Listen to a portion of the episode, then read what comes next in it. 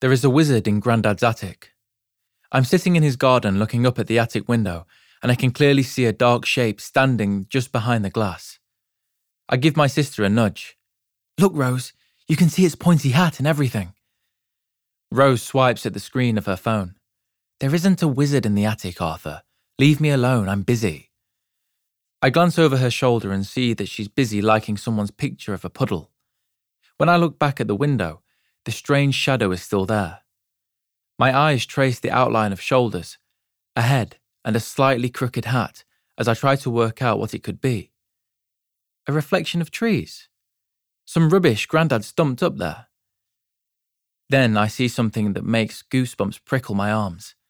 A tiny white patch, like a puff of breath, is misting the glass. I squeeze my eyes shut and rub them. When I open them again, the white patch has gone. I smile nervously. Mum's always saying I've got an overactive imagination. It's probably the inflatable skeleton, I say. The one Grandad got for Halloween. And the hat could be from the dressing up box. Be quiet, Arthur, says Rose. You're annoying me. With a sigh, I give up on Rose and wander around the garden. I peel some bark off a tree, kick a punctured football into a hedge, then hang from a branch. Tap, tap, tap, goes Rose on her phone. I drop to the ground and look up at the attic window. It's still there, I say. Arthur, Rose snaps. Will you shut up about wizards? I'm not going to play with you. I groan and flop back down onto the grass. Every summer, Mum and Dad leave us with Grandad while they go camping. It used to be brilliant. Rose and I would spend the whole week doing whatever we liked building dens, swimming in the sea, eating cereal three times a day. But since Rose got to her phone, she's become totally boring. Om pom pom. Grandad drifts out of his shed, his grey hair and beard standing out against his dark skin. He grins at me, then starts hacking at a bush with a pair of rusty secateurs. Grandad, have you put a dummy or something up in the attic? He laughs. Not me, mate. I turn back to Rose. She can't stare at her phone all day. How about we check out the attic, then go and catch crabs off the end of the pier? No. Play ping pong? No. Go to the arcade and pretend to be pirates and see if we can find money that's fallen out of the slot machines? She shakes her head in alarm. No way. But you used to love doing that. You used to love doing that, Arthur. I went along with it. Suddenly, Rose jumps to her feet and stuffs her phone in her pocket. Mason Bailey, Grandad's next door neighbour, has appeared on the trampoline in her garden. Mason Bailey is a horrible person but Rose worships her because she's 13, two years older than us, and has her own YouTube channel called Totally Mason. Rose scrambles onto the wheelie bin and leans over the wall. Hi, Mason. What have you done to your hair? shrieks Mason. Then she joins Rose at the wall, and they begin a whispered conversation, every now and then glancing in my direction. Arthur, says Rose, what was it you saw in the attic? I hesitate. They're smiling, waiting for me to say something stupid, so I say, A shadow? Yeah, but what did the shadow look like? A wizard, I mutter, making them burst out laughing.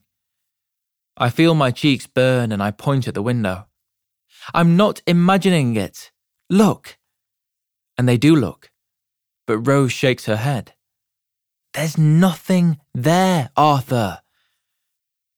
There is, I protest. But then I realise she's right. The window is just a blank, empty square. You've got to stand in the right spot, I say, moving from side to side. Make sure the sun isn't reflecting on the glass. But no matter what I do, I can't make the shape come back. With a final giggle, Mason says she's got to go. Come round later, Rose.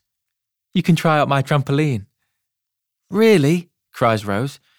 Thanks. Mason disappears inside her house, and Rose jumps off the wheelie bin. Really? I say, imitating her gushy voice. Thanks. Quick as a flash, Rose throws her arms round my legs and sends me crashing to the ground. Rose is good at rugby, but I'm good at wriggling. I try to escape by twisting and turning like a snake, but Rose just tightens her vice like grip. Let go of me, I shout. Not until you stop being annoying. I- I'll stop being annoying. I try and fail to kick her off. When you stop being boring, which will be never.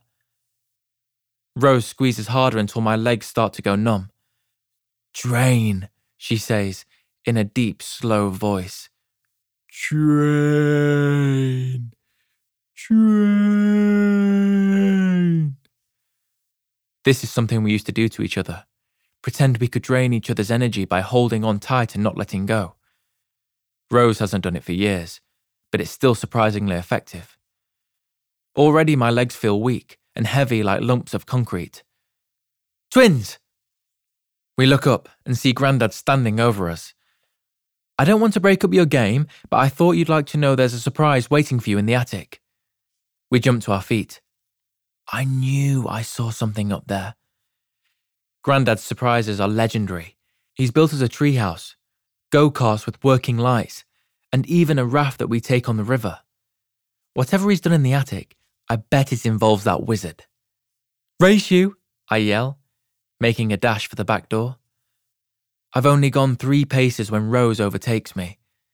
She shoves on my shoulder, shouting, See you later, loser.